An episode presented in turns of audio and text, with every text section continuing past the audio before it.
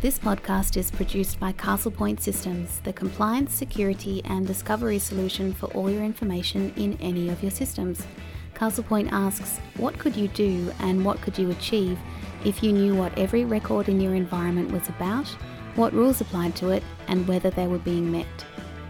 Over the series, I talk with a range of industry, academic, and government commentators from Australia and overseas about ways to mitigate risks to data and compliance and to maximise the opportunities that are arising. I interview experts in the records, strategy, discovery, security, and audit fields who share their experience and insights in ways we can all apply right now and into the future of our new normal. Hi everyone. Welcome again to another one of our expert interview webinars. Today we have Dan Morland, who's the Regional Manager Africa at Project Associates UK. Before we start with Dan, I'd like to begin by acknowledging and paying my respects to the Ngunnawal people, who are the traditional owners and custodians of the land that I'm on today. And I'd like to pay my respect to their elders, past, present, and emerging, and to any other Aboriginal and Torres Strait Islander people joining us on the call today. So, Dan, thank you so much for joining us um, all the way from the Northern Hemisphere. Now, you've got an academic background in study of the Middle East and international relations specifically. So, how has that degree led you into your current role? Um, well, I think I certainly didn't intend on landing in this industry, um, and I'm not even sure I knew it existed when I was a student. I think I probably assumed that the close advisors of top governments and businesses uh, and individuals were probably citizens of those countries um, and had to sort of specialize in a specific ministry or industry. Um, if I had known that there was a job that would allow for such a wide range of access to governments and to businesses um, across the world, um, I probably would have intentionally gone into it. Um, but by chance, um, I was brought into the industry straight from the LSE, um, specifically because of my um, specialization in the Middle East, because my first government client was in the Gulf. And they sort of had the spotlight on them. And so we were brought in to help them manage that and deal with a lot of the internal capabilities of dealing with international media all of a sudden. Um, so the regional knowledge has actually been quite a huge asset, um, mainly because the Middle East and Africa are very big markets for this industry. Um, they are uh, very open to international and outsider um, input and advice. Um, there's a need often, um, and there's uh, there's definitely an interest in sort of moving forward and keeping the spotlight on them in a positive way. Um, so coming in with the knowledge of a country's history um, and its sort of domestic ongoings and its foreign relations uh, definitely helps um, when you're kind of constructing your advice and your consultancy and the messages that you think that they should be sharing with the world. But it's also quite helpful in terms of cultural sensitivities um, and most of the time i need to be on the ground. And so it's it's uh, practical knowledge at the end of the day actually. Right. Yeah it sounds like um, you know a very rich environment to be working with a, a lot of um, different stakeholders a lot of different activities a lot of um, urgency i guess. So is that the kind of thing that project associates does? You know i guess what is the what is the prospectus that, that you guys offer so, um, in a nutshell, we're a strategic communications firm. Um, and I think there's quite a lot of uh, companies that kind of define themselves in that way. Um, but what we really sort of do is we build and we manage and we protect reputations um, for clients around the world.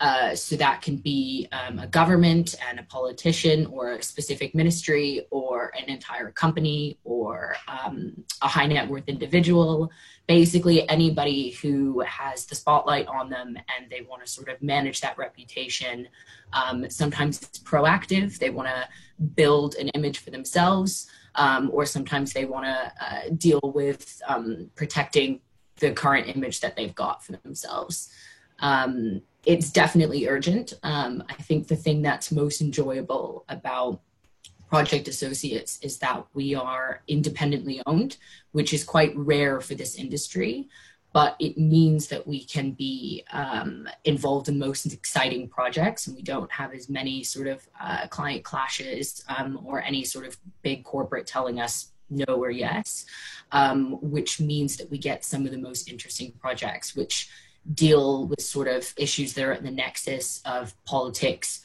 media, um, economic and social issues, which uh, definitely uh, results in, in an urgency of, of everything we're doing because it's usually the, the front pages, um, which means you need to act quickly, especially these days with how the media works. Yeah, of course, especially with social media, you know, gone are the days of, you know, making the print deadline or something. There's um, this yeah. cycle of um, yeah. information. So how is um how is Africa discrete in that? You know, how does your your specialization in the history and, and politics and culture of the region play into the different kind of work that Project Associates does in that market? Um, I think the what we're seeing in Africa for um, a lot of companies there, and not just companies in in my um, industry, but um, it's sort of a common um, topic that comes up when you're speaking with people when you're on the ground there. Uh, is the issue of fake news um, and the spread of uh, fake news in the across the region, um, which is just definitely more prevalent. Um, even in in COVID, um, what we saw was uh, a lot of countries sort of responding via uh, different methods and, and, not necessarily understanding um, or disseminating a message on basic uh, hygiene, but instead sort of going to prayer, um, which has not helped the country in a lot of ways. Um, so I think being able to understand um, kind of the nuances between how people are um, getting media, uh, how the media is sourcing what it's saying, um, and being able to tailor your message, especially if you're a health organization or you're a comms consultant to government at something like now, um, is very, very crucial um, because it's not the same tactics that you would use in Europe. It's not um, necessarily having a press conference with the prime minister on a daily basis. Um, in Africa, you might need to use radio in a way that we don't use as much in Europe because that's a prime, more of a primary source. You might need to use Facebook instead of Twitter. Um, so I think, um, especially now, making sure that you've really done the uh, the local knowledge um, research into um, the digestion of media will be uh, crucial to your success of your campaign, whatever it is. Right. So now that you are in this industry and you know about strategic communications and crisis communications, how would you describe it to other undergrads maybe who who have never heard about it? And a lot of our listeners today will have never heard about this. You know, what is crisis communications in a nutshell? Um, it is really what it sounds like. Um, we step in during moments of reputational importance um, that can be good or bad um, to guide clients through what they're saying, how they're saying it, who they're saying it to, um, both internally and externally. Um, I think the the internally point is something that people often overlook. Um, they think that crisis communications usually is this sort of image of the person doing a, a, a press conference or a press briefing in this you know chaotic um, moment, whereas actually um, there is a lot that happens before that, um, which is briefing the the internal organization um, on what's going on, um, which is which is very key to what we do. Um, the accounts for crisis communications and the, the briefs that you're working on, they really range in context, uh, because uh, there is no crisis that is the same um, we can be found involved in dealing with um, companies who are uh, suffering from a cyber breach, breach or a product recall. Uh, to helping a country who is dealing with a diplomatic row or um, a terrorist attack. Um, but the fact that no crises is the same means that the response has to be completely different each time, which is why um, it's very exciting to be involved in. Um, and uh, you have to watch how the the crisis develops, and you have to have a strategy in place um, that is adaptable. um, to the evolving context. Um, and you need to not just be watching your own crises, um, but watching the, the, global and regional um, and industry context within it to be able to adapt it accordingly, um, which is very crucial. It's a bit of a minefield, but I actually think that's what makes it sort of the most fun. Um, the end game for crisis communications is really just to survive it. Um, by nature, these moments are uh, chaos. Um, and for some clients, uh, they can be very emotional and personal experiences. Um, and it's sort of up to us to sort of keep that level head, um, pay extra close attention to details, because um, that's usually where the trip ups happen.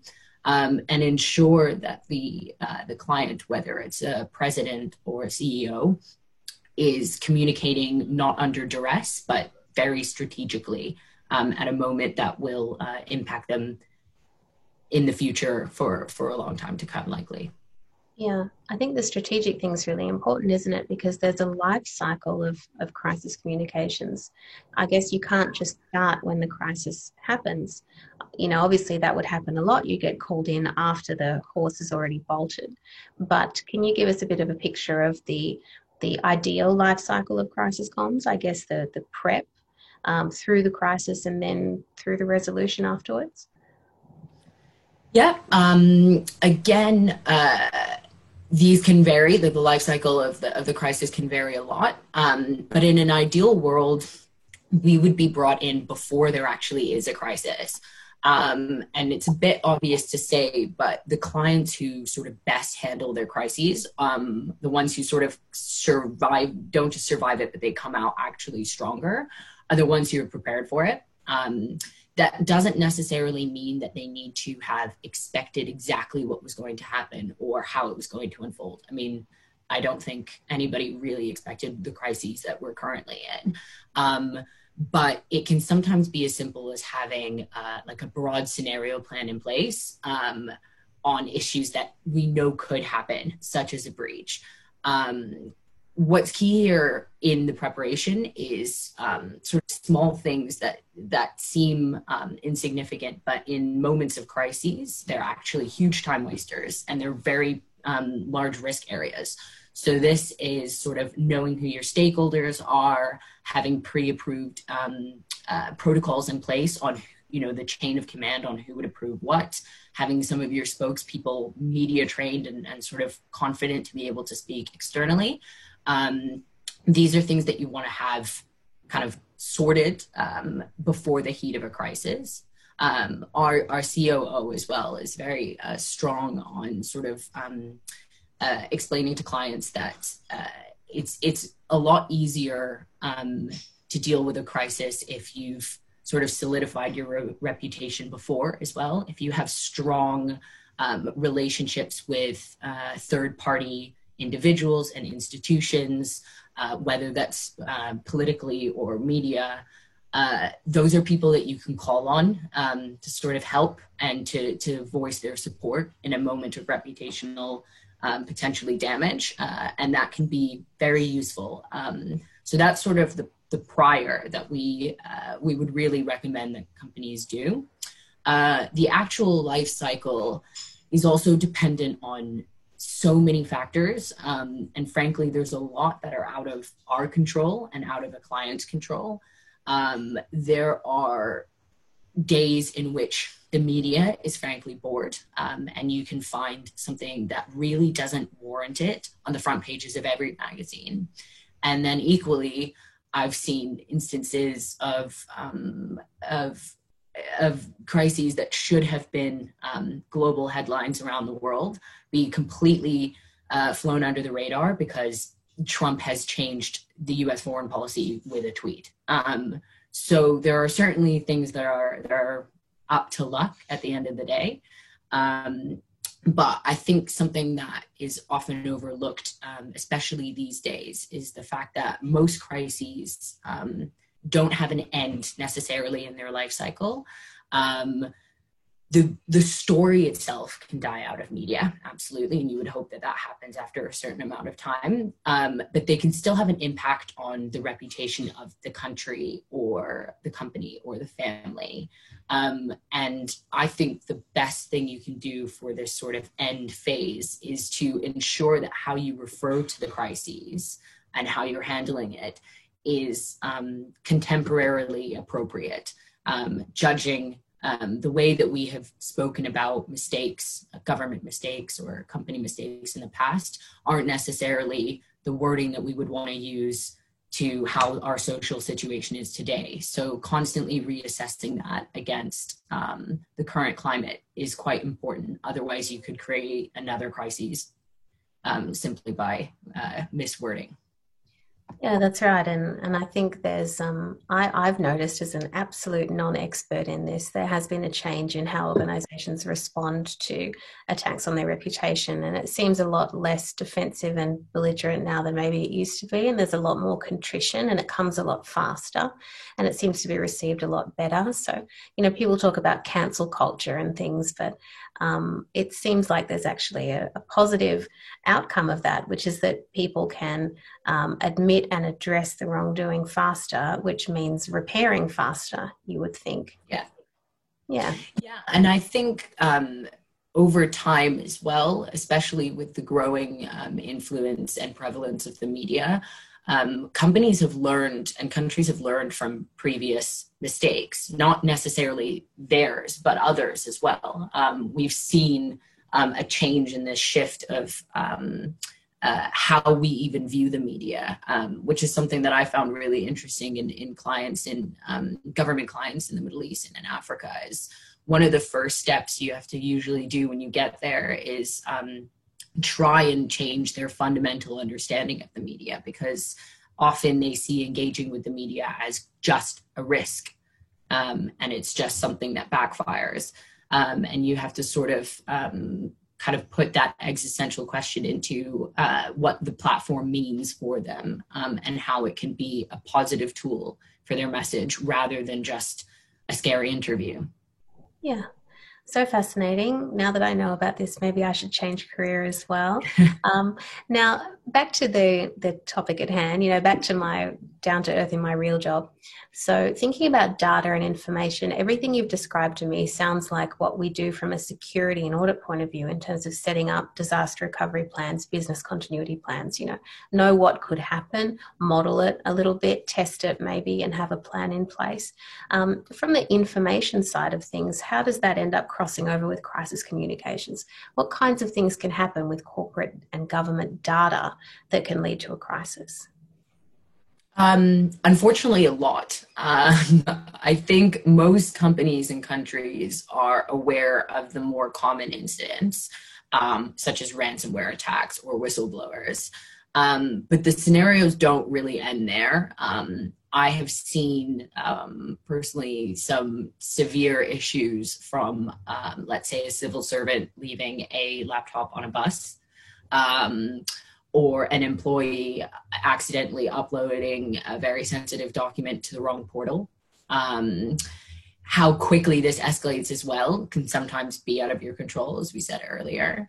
Um, I think what's interesting in, in your line of uh, work and the overlap with my line of work um, is that GDPR has fundamentally like altered the landscape for this. Um, and uh, slips when it comes to data from a reputational point of view, but also from a litigation point of view, um, which is not necessarily a bad thing. But in a worst case scenario, you could be liable of about 20 million euros or 4% of your annual global turnover, whichever is larger, um, for infringements. And so this is a this is a new era um, of, uh, of of your industry and my industry um, and that's why I think like being prepared is is more important now than it was previously. Yeah, that's right, and it's it's a very tricky time now because regulations like that are increasing and the penalties are increasing and the appetite for pursuing and prosecuting breaches is increasing as well. Um, and that has collided with a pandemic, global pandemic, yeah. which has sent people to be working from home, working on unapproved systems, working without oversight. So, right at the time where we're having a crisis and we need better coverage and regulation, is the same time that we're sort of destabilizing those structures that we do have in place. So, have you seen that play out in the real world? Have you seen some actual impacts arising as a result of the pandemic oh. that have caused reputational issues for organizations? Yeah, um, I think uh, we're one of the industries that, um, or at least one of the companies um, that has has actually grown a little bit um, as a result of, of this um, this crisis. Is in um, existing clients need to add their response to COVID within to the brief, and there are some clients, new clients, who need to to come in to the fold as a result of this um, there have been a number of sources around the world that have said cyber attacks have increased um, during COVID. Um, and I think it was as early as April that the WHO said that um, they had four or five times the amount of um, cyber attacks or cyber, cyber attack attempts um, hit, hitting them. So in a very obvious way, I think the more online we are, the more at risk we are. Um, and uh, there's no sort of way around that um, ultimately. I think um, no one really knows how long this trend is going to keep up, this working from home and these, you know, um, webinar meetings rather than sort of roundtables. Um, and so that's something definitely to keep in mind. So, have you been um, have you been advising your clients about the kind of um, steps they can be taking now? You know, you're obviously you mentioned before that your COO is is really telling people, "Hey, work on building the reputation beforehand. Work on planning for a breach or an incident beforehand." Is that the still the main message in this kind of environment, or are there other key things that you're advising people to do as well? Um, that would be sort of the overarching main message, but there's nuances and, and specificities within it. Um, I think, especially when it comes to uh, data protection and reputation, um, internal communications is often overlooked, but is extremely uh, crucial. Um, it's very important, obviously, to have the software protections and the IT, IT systems in place. Um, but from a reputational point of view, I don't really know what the point of that is if your own employees who have access to all of this stuff don't know the difference between sensitive and, and insensitive information. Um, and that can be a huge risk. Um, so even though it's definitely boring um, as an employee, internal training um, and regular and sort of clear communications should be at the forefront of, of all companies and countries and institutions risk mitigation when it comes to data um, and uh, and reputation. Um, I think uh, within this in, in our industry quite a lot we have this sort of rule um, where we're never supposed to send an email or a whatsapp that you wouldn't want the daily mail to see um, and that's sort of a nice rule of thumb that people uh, try to stick to. I mean, of course, we all need to carry on with our jobs, and that is going to involve, um, especially in our industry, a lot of confidential information. Um, but how you choose your words um, in an email or a WhatsApp um, when communicating this stuff is is crucial, um, and you will see it um, in the media having backfired uh, when things have been leaked. Yeah, we do see that a lot, and I think it, it, seems to be the most damaging. Then, you know, when you when we finally get access to emails about the global financial crisis or, um, you know, the fires in California, and we find employees joking, you know, which which I understand people let off steam and everything, but it just it really sticks and it it marks, you know, that kind of thing when it comes into the public eye. So we're certainly getting a lot of um, a lot of requirements from our clients to really kind of scan their whole environment and say, look, what do we have here that's risky? And not just in the traditional sense of, well, that's classified or that's commercial in confidence, but what other kinds of information would have a really bad impact if their confidentiality was leaked? Let's find out where they are And um, organisations are really surprised about how much of that stuff there is and how widely it is spread around. Because the bigger you are, the more data you have, but also the more people. And those people's yeah. values won't always be aligned with yours. Um, on that value side, this is a question that you know I've always wondered, and I think a lot of people wonder about people who work in sort of reputation protection. Sometimes there's going to be a, a trade-off, right, between protecting a client and doing a good job, and protecting the, the public interest and the public good. So, what what role do crisis communicators play in in balancing that? Is it more at the strategic level, like choosing what clients you will and won't represent, or does it ever come down to you know, the wire saying, hey, look, we're not going to help you cover this up, for example? Um, absolutely. I mean, we we are very resolute in, in who we pick, uh, who we work for. Um, and most companies uh, in this industry will have an ethics committee um, or uh, uh something similar to be able to ter- determine whether or not um, a client um, is is um, appropriate to work for, and the due diligence is is certainly um, uh, high in this industry as it should be. What's interesting, I think, is the the the media's role as well in um, sort of propagating those messages uh, because you'll see often um, that this is a recurring focal point of their of their argument. Um, and this is where like quite a lot of clients sort of make grave mistakes. Um, and i think that there are usually industries um, agencies sorry behind some of those mistakes. Um, so for example um, equifax who had a massive data breach a couple of years ago, took like six weeks after finding out um, of the breach before they informed any of their customers. Um, and uh, I personally see that as a highly immoral um, uh, decision. Um, and it fundamentally came down to a lack of regulations in that state. Um, but what's interesting is when you see the media coverage of Equifax at that um, for this incident, uh, there's less criticisms about the fact that the, the breach happened and that the attack happened because these things, certain things are inevitable. And even if you invest millions of dollars in protection, things can happen. Where the real criticisms came were the fact that they, they sat on the information, um, which was something that they were in control of. Um, and the, the, the sort of um, the main line that came out of a lot of articles was that they were protecting their bottom line over the public good um, and ironically, this did a huge amount of um, damage to their reputation. Um, so it's not in our uh, even in our interest as a as a reputation management company to advise clients to do anything against the public good because we are living in a world where these things come out um, they really do, um, and that's why I uh, I am a strong believer personally. Not everybody um, agrees with me on holding statements. Um, I think no comment is a is a terrible idea.